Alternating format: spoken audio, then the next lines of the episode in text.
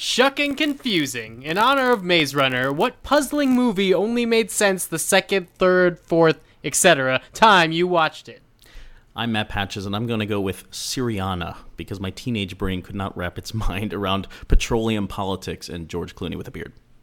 My name's Joanna Robinson. I'm going to go with Wet Hot American Summer, because this is basically true of all of David Wayne's comedies. I have to watch them at least three or four times before I actually get the comedy of it, so... Hey, it's me, Dave with a seven. Because I picked Jeremy Renner and Mission Impossible last week, let's go back to the Brian De Palma original. Bible Code, Mole Hunt, Ethan Hunt. Also, I was twelve. Uh, I'm David Ehrlich. I'm very confused by what just happened. And I'm going to go with uh, my perennial favorite of this sort of answer on this show, The Great Gatsby by Baz Luhrmann.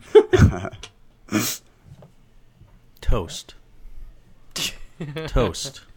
That's making it in the podcast. Gentlemen, you can't fight in here. This is the war room. Fine, I can hear you now, Dimitri. Clear and plain and coming through fine. I'm coming through fine too, eh? Good, then. Well, then, as you say, we're both coming through fine. Good. Well, it's good that you're fine, and, and I'm fine. I agree with you. It's great to be fine. It's, it's a podcast. podcast. Hello, welcome to Fighting in the War Room, number forty, for Tuesday, September sixteenth, two thousand fourteen.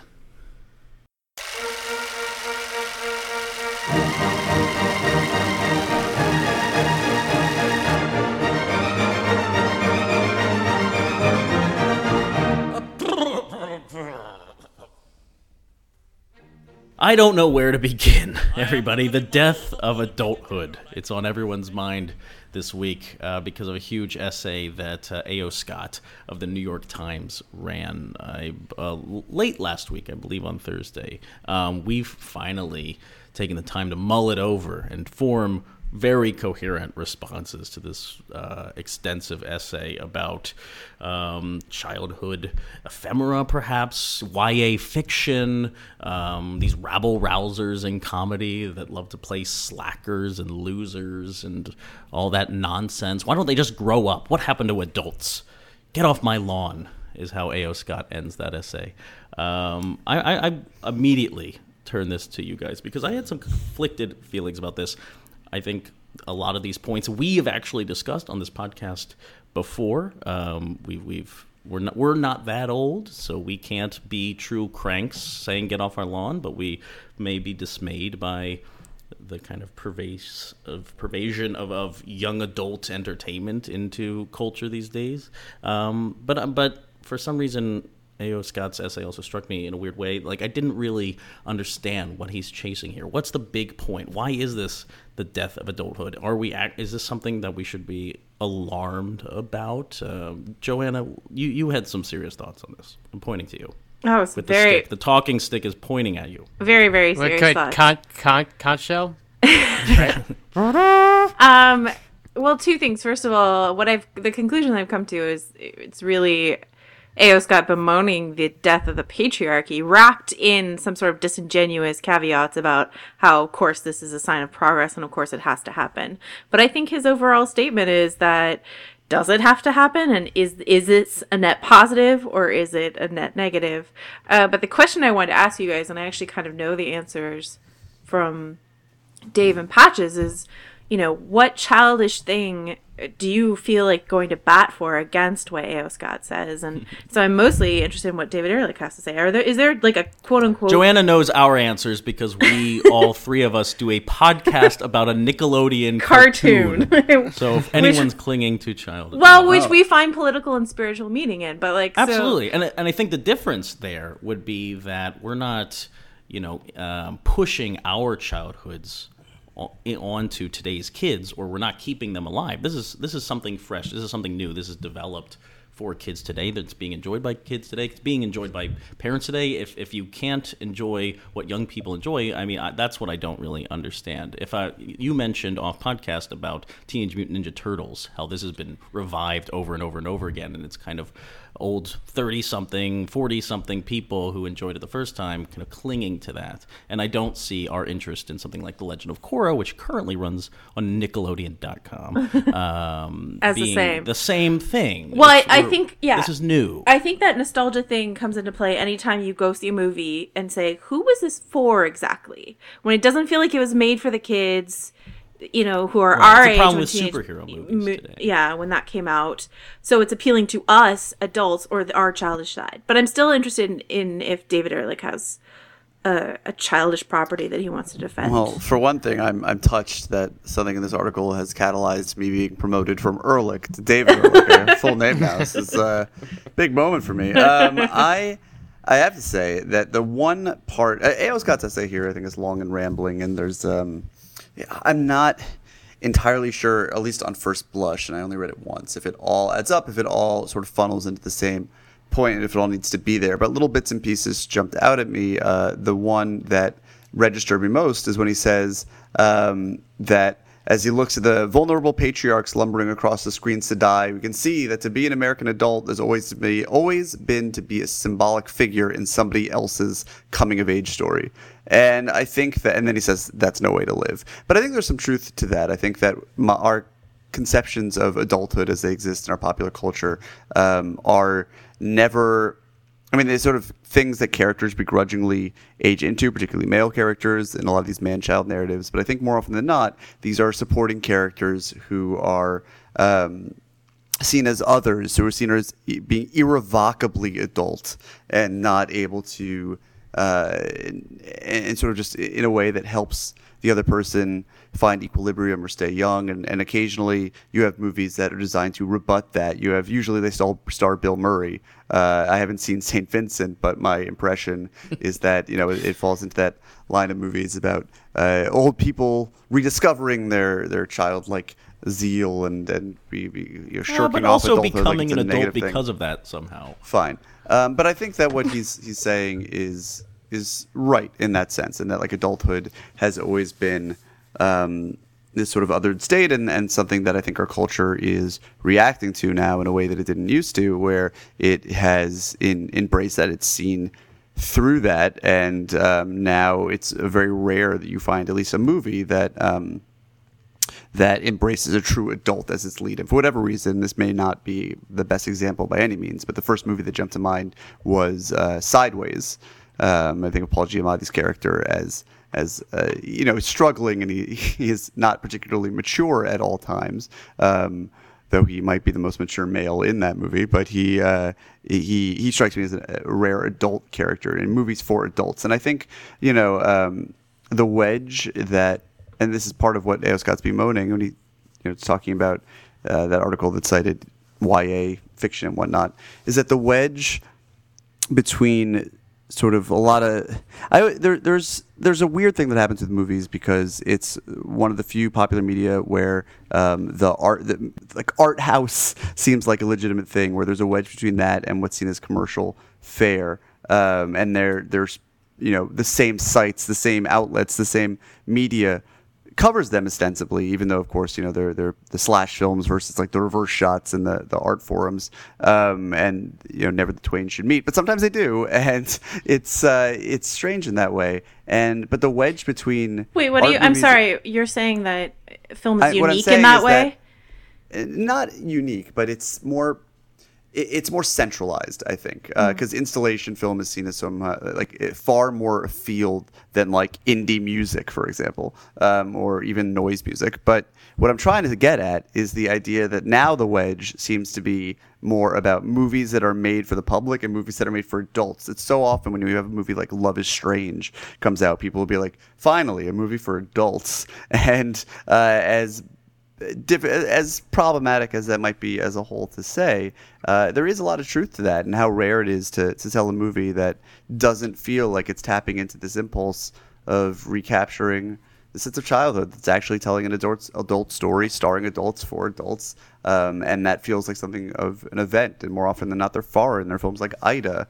Um, and, but that's and why, so, like, calling out the Apatow regime uh, or those films as and calling them, like, a de-evolution of Lenny Bruce, for instance, um, feels kind of misguided, because to me those films are speaking to adults in a way that's broader than something like Love is Strange, but more so than uh, Jack and Jill in the Adam Sandler films or something. And you know I mean, I, mean? I was thinking about, you know, when A O. Scott was, you know, I don't quite know how old he is, but when A O. Scott was a younger man, like, what was the adult film scene like? And I'm wondering, you know, the the, the hallmark of comedy in the seventies is Woody Allen, but isn't that a childish man's oh, it was vision? Also Animal House, you know, and yeah, an Animal House and stuff like that. I mean, I feel like the childish male vision has always been there, and female to a certain extent.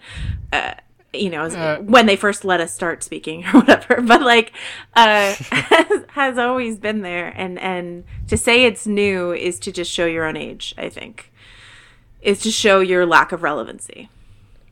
I think yeah. that I, I think what it is is sort of a, a combination of two different things. One, it's that David sort of hit on when he talked about like movies for adults versus movies for everybody, is that like in a post-internet age with the diversification of all media that we get like these popular culture magnets that kind of have to be dumb to be catch-alls.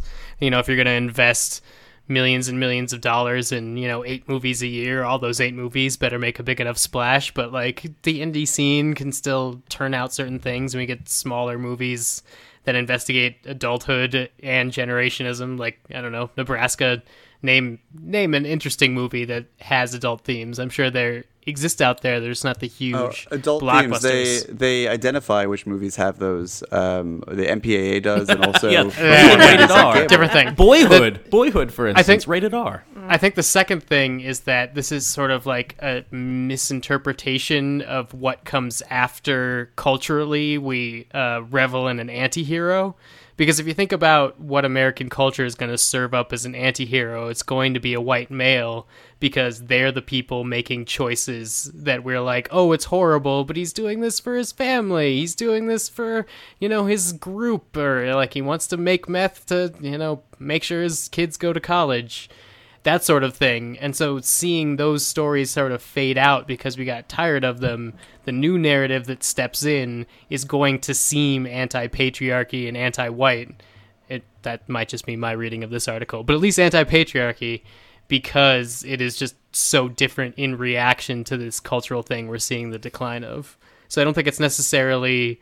We're not seeing, we're just not seeing the old adulthood anymore. I think like the Apatow adulthood is adulthood, because it's people uh, grasping with the fact that this adulthood that's been othered for them, they're now becoming it whether they like it or not. And but the reaction I, is to treat it childishly. I think what's interesting and, and you know sort of difficult about this article is that it's essentially an article about how he's having trouble arriving at uh, a clear thesis. I mean, he's saying... That is, he ultimately argues that this idea of uh, you know, youthful self-invention and sort of perpetual childhood is not entirely bad, and that you know people are able to define themselves and shape their own identities, and these are all uh, seem to be positive things. But he still feels a loss for something. He still feels, um, and, and you know, he does his best to say that it has nothing to do with whiteness and the patriarchy, et cetera. But he's saying that there's still. That that sting, I mean, it all comes back to that, that sting you get when you see adults reading The Hunger Games uh, on the subway and, and know all the great things that they're not reading. I, I wish of... that he would come to a conclusion, though, that that maybe is not that bad. I totally yeah, what agree. Is that sting? And, I, no, that, and that, that that really bothers they're me. They're reading. really, like, isn't that the I, No, no, the no, no, no but that's a low bar, Dave. What I'm saying is you might see me read Hunger Games on the subway, but you don't know what I'm reading tomorrow. You know, and I think yeah, that there the are Hunger plenty of Games Part Four. No, you know, like I love literary fiction, but that doesn't mean I don't like genre fiction. And if you see some person reading genre fiction, that doesn't mean that they're not a intellectually engaging with that. Um, I don't think the Hunger Games are great books, but I read them because I wanted to be part of the conversation. And it's also always and interesting. And you want to comment on them. Yeah. It's always They're interesting in... to break down a story and, and and and try to analyze why this story is so popular with people. What are the It wasn't beats, pumped out of a machine. You know? Someone made it. There's still something to discuss. You in know? Conclusion, this is what e-readers are for. And that's why I judge people. We're like people who read Fifty Shades Grey or whatever on the subway, on the giant bound book. I'm like, hey, that's you, for adults. Why isn't that part? That's of adult that content. Is, no, someone is, go after this that crap is most adult certainly fiction. Not for adults. Um, well, to to seriously wrap up, I, David, I think you make an astute point that if this essay is all about not really knowing what his point is, and you know, and at some instance, and I didn't really enjoy the fact that he kind of gave. Uh, female comedians a reprieve, uh, like something like Broad City, where it's like, okay, well, the men are being childish and um, immature and uh, slobs, and but women can do that now because it's it's progressive. They haven't had that chance. I like Broad City, and it's, it has nothing to do with the quality of the comedy. I just think it's interesting to give it a reprieve if his problem is all about these kind of step backwards and living in childhood. Um, but as you put it, if this is all about you know, wrestling with the idea, not really knowing if who who he can give a pass to or what he should give a pass to, then maybe uh, The Death of Adulthood is a successful essay. I wish it could have narrowed in a little more, but um, I think uh, we're going to keep podcasting about Cora at some point, so we're going to be children. Blame it on the kids. Unwed mothers from broken homes. Blame it on the kids. Riot at the draft board. Blame it on the kids. Old drunk beats his wife up. Why not? Blame it on his kids. Blame the kids for acid. Blame the kids for pot. Define the word disaster, some kid like as not. Blame the kids for hippies and for bummer trips and for dropping out and turning on and on and on and on. Blame the kids. In mostly irrelevant news, um, this past weekend was the two hundredth anniversary of the Star-Spangled Banner, uh, written by Francis Scott Key, which you'd think that that would not be the uh, anniversary that we are heralding. It was written in eighteen fourteen. You think that would not be the topic that we would cover for a mini segment. Yeah, it was adopted. Oh, well, that's... very true. But uh, in lesser truths, it was adopted by Woodrow Wilson in nineteen sixteen. So you think that would be the anniversary that we celebrate. But no, we're celebrating the two hundredth anniversary of the Star-Spangled Banner in two thousand fourteen. And I, I have a problem with the Star-Spangled Banner. And this is someone who spent every Friday night in high school at the football games singing the Star-Spangled Banner. So I'm very knowledgeable on this topic and total geek. Um, I don't like the song, and I think we need a new one. The Star-Spangled Banner sounds very British, and there's a reason for that. It was written, it was composed by a British composer, John wait, Stafford wait, Smith. Wait, it's wait, based wait. on an old song. I was not aware this was the argument. It sounds too British? Well, there's two things here, two points. It sounds okay. very British because it was written by a British composer. Uh-huh. His point yeah, is makes, twofold. That makes sense. How, how does it sound British? How do you have any no, no, idea no, no. what? Okay. It's like it's like how you could tell goat's milk from cow's milk. What do you, Hold on. What do you mean? How do I how do no, no, I know wait, if it sounds let him, British? Let him finish before we we, we pile did, on that first. What did one. American sound like in that time? Years ago?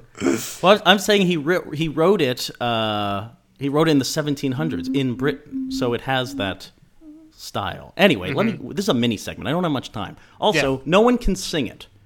You cannot sing the Star-Spangled Banner unless you, you have some training. You said that so twice never... now, so I'm just going to say really quickly, if we do do an update, it's got to be called the Star-Spangled Banger. Star-Spangled Banner.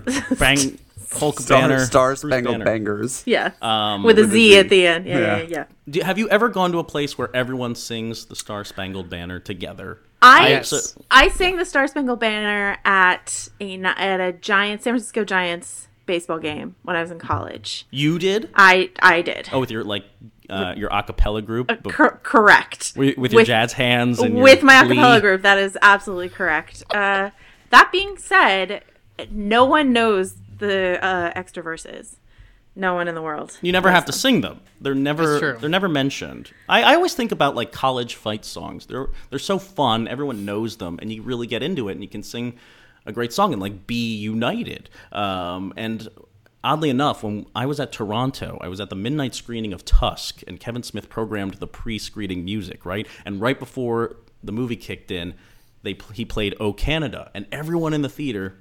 Except me, because I'm not Canadian. Um, well, I got up, and everyone got up, and they all sang O Canada together because they all knew the words and it's in a vocal range oh, and everyone Canada, can kind of mumble together. Look, look, look. Do you want to just... Land, okay, wait, God hey, wait. See, you need to know that. This is... Well, yeah. You watch a lot of hockey, so that probably exactly. helps. Do you want? Do you just want Seven Nation Army by the White Stripes to be our fucking national anthem? Everyone could know. mumble it. That's the thing. What? Well, that's actually Why the other thing. Why should that be... Th- look, okay, what's more American than attempting to sing something that's out of your range well, in front of a whole bunch of people? That's a, that's a great... Karaoke. That's one of my favorite... Uh, Uh, Eddie Izzard routines where he talks about everyone like making up the lyrics too, but you just have to sing it loudly and proudly, and that's sort of what America is all about.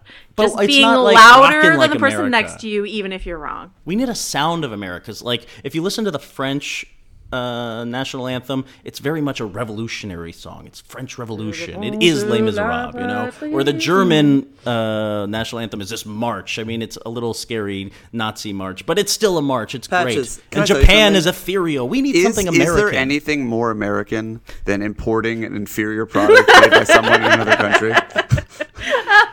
I think this is the truest anthem we could Maybe possibly it needs to be have. more plastique. Maybe the just... longer we hold on to it, the more it becomes so fitting to be exactly what it is. If, now every, I, now I if s- every performance could be auto-tuned, then it would be I American. sort of regret uh, the fact that our lightning round question wasn't like, what modern song would you want to be the new national anthem? Well, now instead. we have it for next week.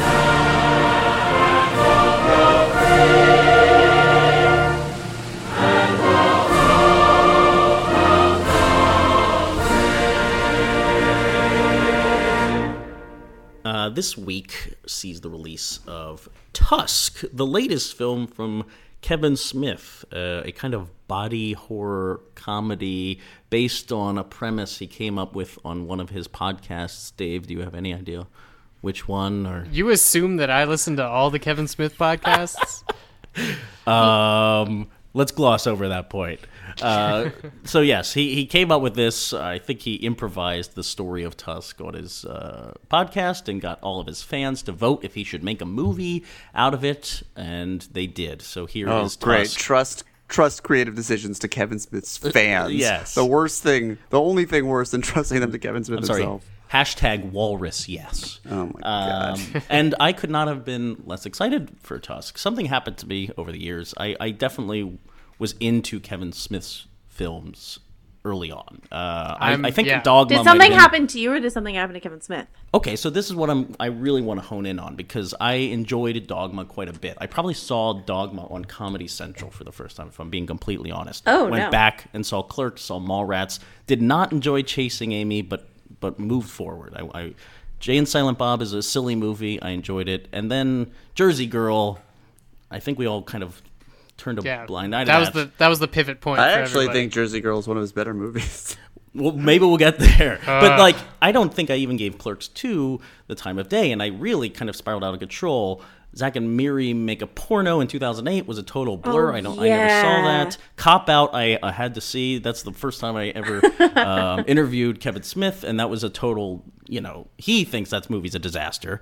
And then Red State is when...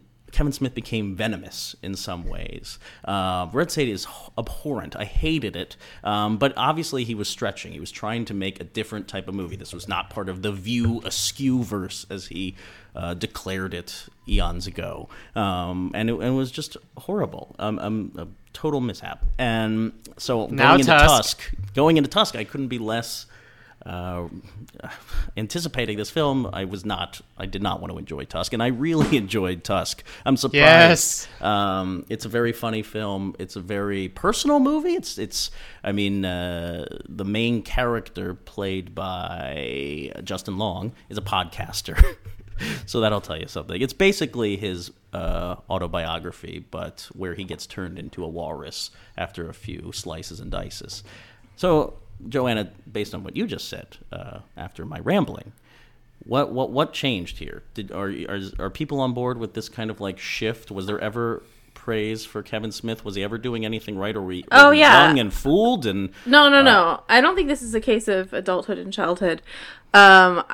I think, I mean, I'm I'm certain that his earlier films appealed to us more because we were younger, but what's true about Kevin Smith is he had in his films an outsider attitude. This sort of, I mean, there's the, the sort of smug, um, boyish humor to it as well, but there was also this sort of spiky, uh, you can't reject me, I reject you first attitude.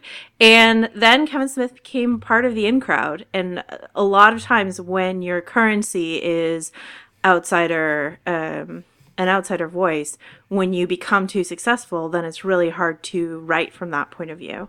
And and I think that that would happen. And, and Red State might have been a swing back in that direction just because he got rejected for being too mainstream, and then he got angry. But it's a but it's a less uh, savory outsider. It's less of an outsider that we can root for, I think.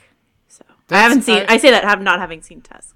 So. I haven't, I haven't seen Tusk either, but uh, is, is he's like part of that entire group of the early nineties, the Robert Rodriguez's and the Quentin Tarantinos. Yeah, he who, definitely is, but I'm not sure why. Well, I mean, that's why I, I think if you look at those three people and you see how they aged, so they all came in with sort of outsider views.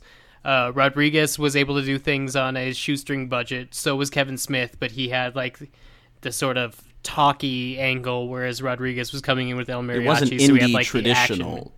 Correct. So he was shot it in black and white. He put it on his credit cards. He did it in his old, you know, stop in New Jersey, the quick stop. And uh, Quentin Tarantino was all about like, I'm this video guy. I know all the references, and so I'm going to kind of do this like large pastiche of everything that I love with a serious, you know, gritty storyline. And as they all aged, both Kevin Smith and Robert Rodriguez decided to spin out of the system entirely, while Tarantino reinvested in it to become sort of a prestige filmmaker. But Robert Rodriguez went off and did Troublemaker Studios and made a ton of money making making like three D movies for kids that he even let his kids write for a little while. And then uh, Robert Kevin Rodriguez's Smith... kids wrote Spy Kids? No, I think no, they wrote no. Shark Lava, Boy. Shark Boy and Lava Girl. Oh my god. Uh, and then uh, Kevin Smith went off and did this podcast empire, and then distributed Red State, where he did like a Q and A after all the initial screenings, but tickets were like eighty dollars. And so the box office was all like weird and hard to track for a long period of time.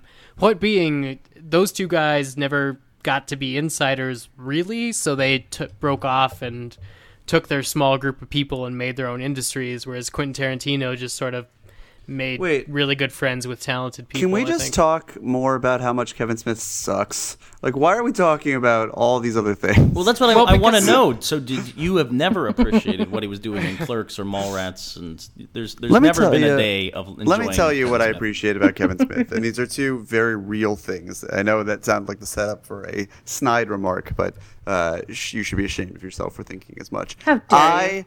I think that Kevin Smith's. Oh, the show that he oversaw, I don't know his credit. The Clerks television show was the animated? Genius. Yes. Yeah, yeah. It was it lasted, really good. It is towers over every film he's ever made. The second episode of the show was a clip show. It was a clip show of uh, the kind of thing that most se- shows run after like five or six seasons. It was run in the second episode about the first episode, and it's still I can't even talk about it without laughing. It's so funny. Um, it was written by a Seinfeld guy, which is uh, why I it's hysterical. Um, as if you haven't seen that, I definitely recommend you checking it out. Uh, the other thing that I really appreciated Kevin Smith do, and this is hard for me to admit because it's such a pure distillation of his persona, which has always been, or at least until recently, was better than his films, uh, is the Evening with Kevin Smith D V D, the first one. They're diminishing returns. Where he talks about writing ones. Superman? Yeah, oh my God. He talks he tells a story about being hired to write Superman with the producer from Wild Wild West, and it like it makes me cry. Oh, the spider uh, thing? Gotta have a giant spider. Yeah, yeah, yeah. yeah. yeah. It's really the, good. Well, the whole Prince story from that, that oh, D V D, yeah, yeah. too, the, is excellent. It's great. The man uh, is charismatic as hell. He knows how to work a room. I've seen it happen live at, at a number of different Comic-Cons, uh, and I will not take that away from him. Uh, however... Uh, in the filmmaking world, he is a cancer. His movies, his movies are unwatchable. Chasing Amy is something that I appreciated in high school, and then uh, in the past decade or so, I've been able to see how regressive its uh, gender politics yeah. are, and how you know just miserable an exercise in screenwriting is, other than a few you know striking moments and pithy lines. Clerks is a terrible movie that I appreciate more for its. Uh, well, I don't necessarily appreciate what it did for the film community, but I acknowledge it. Uh, Clerks two is an abomination and a, a very, very important Wait, reminder. You just jumped twelve years. Whatever, we'll bounce around. And an important reminder that standing ovations that can mean absolutely nothing. uh, Red State is one of the worst films I've ever seen in my life. Tux, Tux, Tusk, I haven't seen. Cop Out, why would I? What else? Dogma's good. Dogma's fine. Uh, Dogma has some funny moments. So wait, why? So what works about Dogma? I mean, I also, I saw one of our colleagues call Mallrats the Mein Kampf of the Gamergate yeah, uh, generation, which like st- struck terror in my heart because I'm like, I kind of dug Mallrats when I saw it.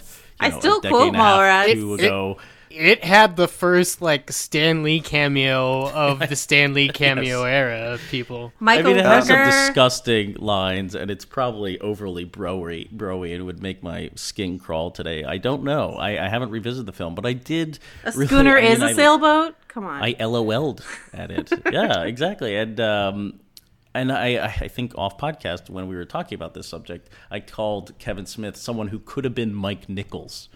At oh, some point, who's just like talky and, and not what? very artful, perhaps, in all the camera work, but seems to have an idea about how to stage uh, comedy. I, and to, I think to you writing. Are seriously undervaluing Mike Nichols' skill with a camera. I know, I, I admit that I am. I'm just saying that Kevin Smith seems to have had that potential and didn't push in the right direction going forward. And but I don't know how you take something like Dogma that's uh, so incendiary, it's so uh, prickly, and, and has lots of ideas throwing around, and then you still have a shit monster. I mean, it, it is a crazy, crazy movie, uh, and then go and do and become boring. What what for everything? Failure. No, but for everything that, tell- that Kevin Smith does that irritates me. He does something that I really like and admire. Like I saw him at Sundance uh, promoting the documentary Small Town Gay Bar, which he produced, and he was very passionate. And I, and maybe that's like me being like suckered into like his charisma cyclone or whatever, but I just thought he spoke very emotionally about that, and that was interesting to me. He also did this amazing podcast uh, last year called Fat Man on Batman about the new Superman, Man of Steel, and it's the most lucid and enjoyable analysis of that film. Joanna, that he's a Devils fan. It doesn't matter.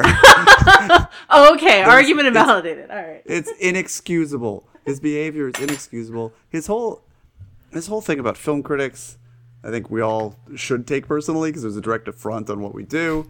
Um, yeah. It, it was, uh, you know. But I, a lot of people feel that way. I, that is not just a well, Kevin Smith I, problem. He's just vocal about it more yeah, often. I want to. I want to question David, since David seems to be the most dismissive of a filmmaker who seems to be creating his own audience. What is, uh, it seems like, okay, at the end of Dogma, Alanis Morissette closes the book on the View Askewniverse, which sort of oh hints my God. to me. You've already, you've already okay, fucking just, lost me. Well, I don't give h- a shit about any sort of Kevin Smith universe. No, no, which hints to me that he's sort of done. And I think he has this huge, uh, you know, like, Uh, trough in his career where he does like Jane, Silent Bob Strikes Back through Zack and Miri Make a Porno, where he's like, this is what I'm supposed to be doing, right, to like make money. And I applaud him for his Red State Tusk era because he's making his own audience. It's literally no skin off my back. Well, I think what's interesting about Red State is it still feels conventional. It's still trying to be, it's emulating others. He's Wait, thinking he's he, Tarantino. Well, how is he making his own audience? He's simply he's simply mining the audience that he made with the View Askewniverse. Right, all but the, I mean, but it's all like we do, if we don't want to see Tusk, we don't have to, and Tusk might do fine just because he motivates enough people to see it or markets it in a certain way. And I don't think that's something necessarily to discourage, even if he's not talented, because the zero-sum game is nothing. Well, Look, it, I, it, I, you do discourage it if you're someone like David who sees people being, like, plagued by Kevin Smith and, and like, they're he, Kevin Smith is the tripod and he's capping them into zombies. Uh, you, you want them to escape his pull. But Red State, I think... was are artistically ambitious. I, I would bankrupt. give him a little credit for trying something new, but I think his problem has always been emulating others in the post-Dogma world. I don't know what happened after Dogma. He just, it, it was about... I don't yeah. think he wanted to make movies anymore. Well, I think he wanted to fit into the business he was in and then started considering himself more of an artist uh, or the best at what he did, and became and was like, give me more money to do this. I am an auteur. And he lost his mind. So he started well... ref- copying other people. Like, I mean, Red State is this grindhouse movie after, after this wave of faux grindhouse, Tarantino and Rodriguez, to bring it back to them. Uh, he's still copying other people. And that's what I like about Tusk. Tusk is very idiosyncratic. It has no form, and it is a series of conversations, and again indulges too heavily on on Michael Parks just babbling on about being, you know, a seafarer and, and being obsessed with walruses. And, but it's so odd, and it's so it feels so personal. It's definitely his sweetest film, his most biographical, and just downright odd. Like coming up with, it feels like an improv sketch well, uh, in the positive well, you know, way. I, I his do... most biographical. Yeah. After Clerks?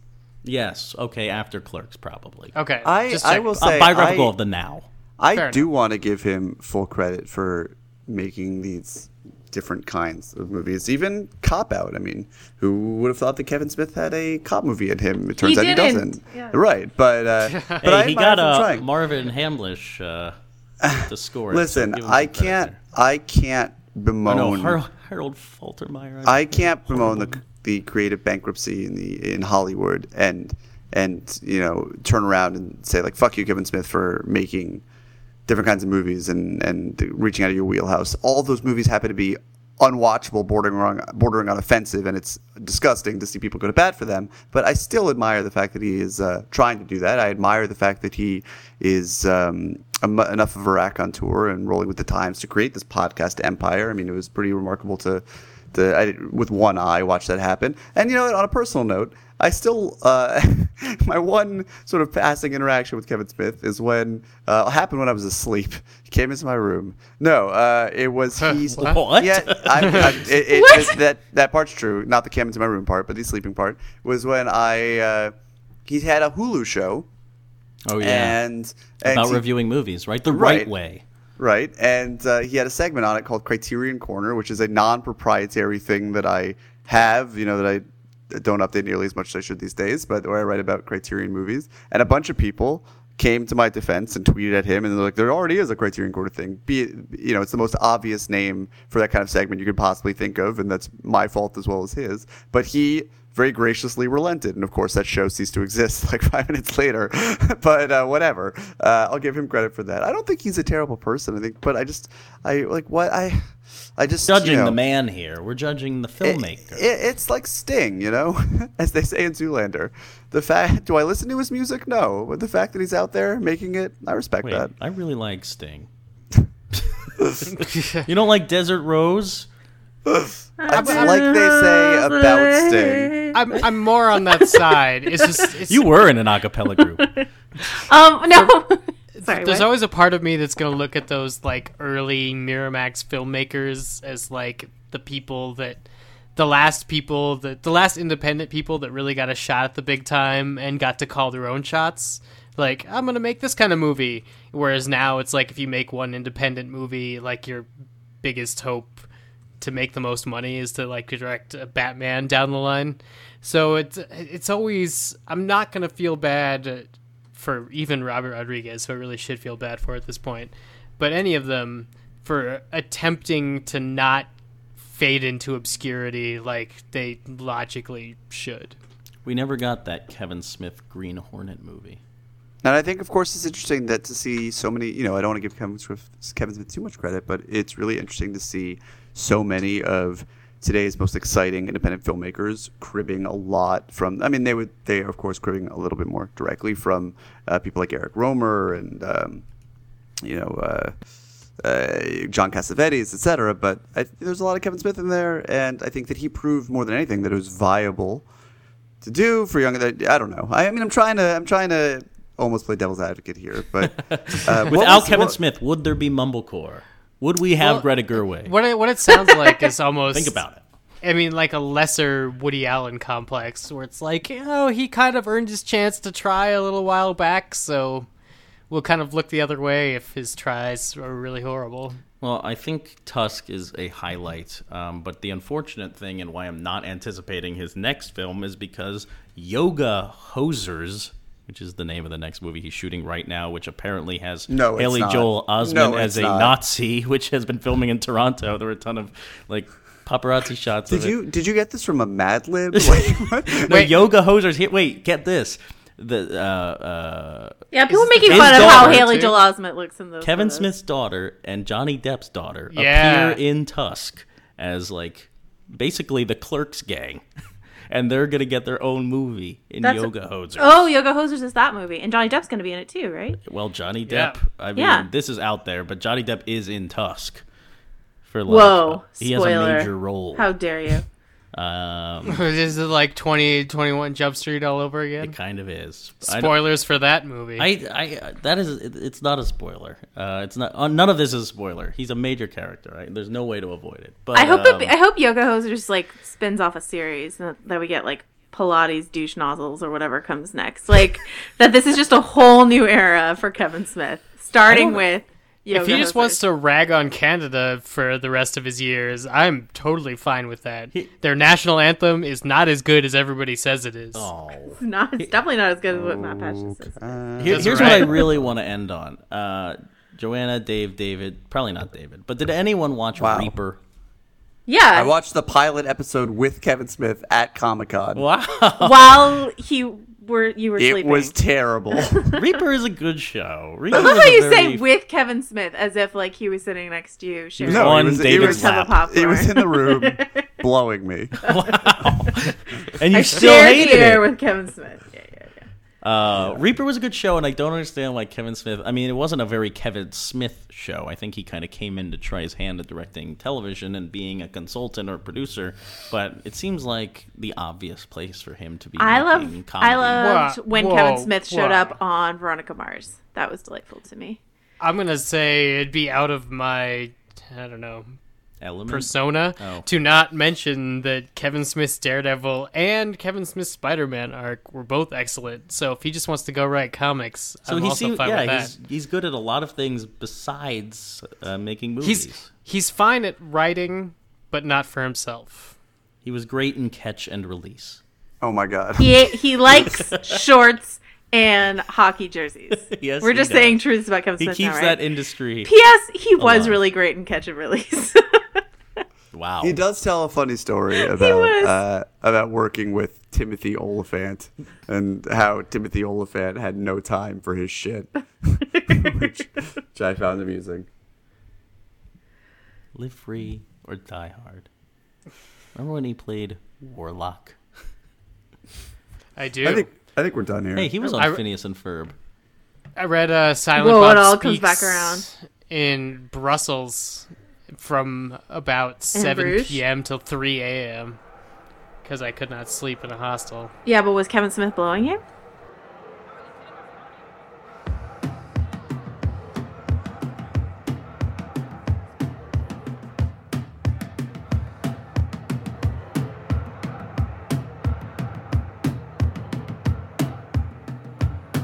Well, that's it for this week's Fighting in the War Room. Why don't we tell people who we are?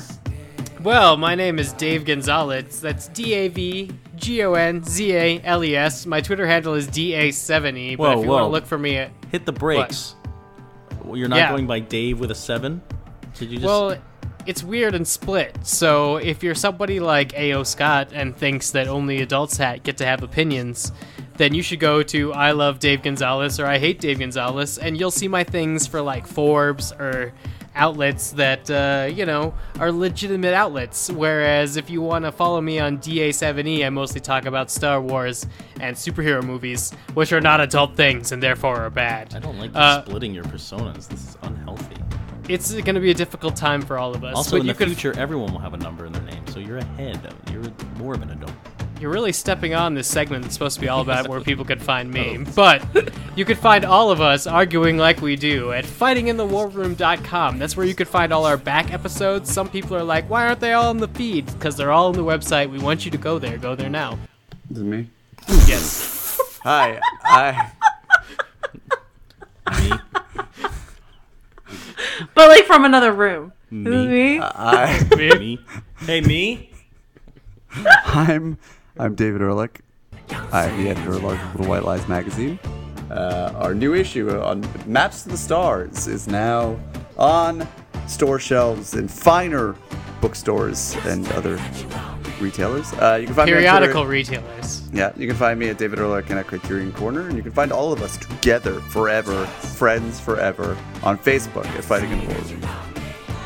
My name is Joanna Robinson. You can find me most days on vanity fair dot com. Uh, I do another T V-centric podcast called The Station Agents, or you can follow me on Twitter at Joe Wrote This. Uh, as for calling, I don't know. Don't call us, we'll call you.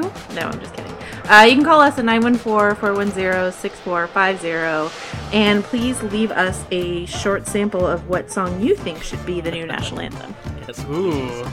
Uh, and I am Matt Patches. I write all over the place, and I put it all on matt patches dot com. And I'm on Twitter at Mister Patches. And I'm actually holding a copy of Little White Lies, the new issue right now, and it is quite beautiful. I'll give David that.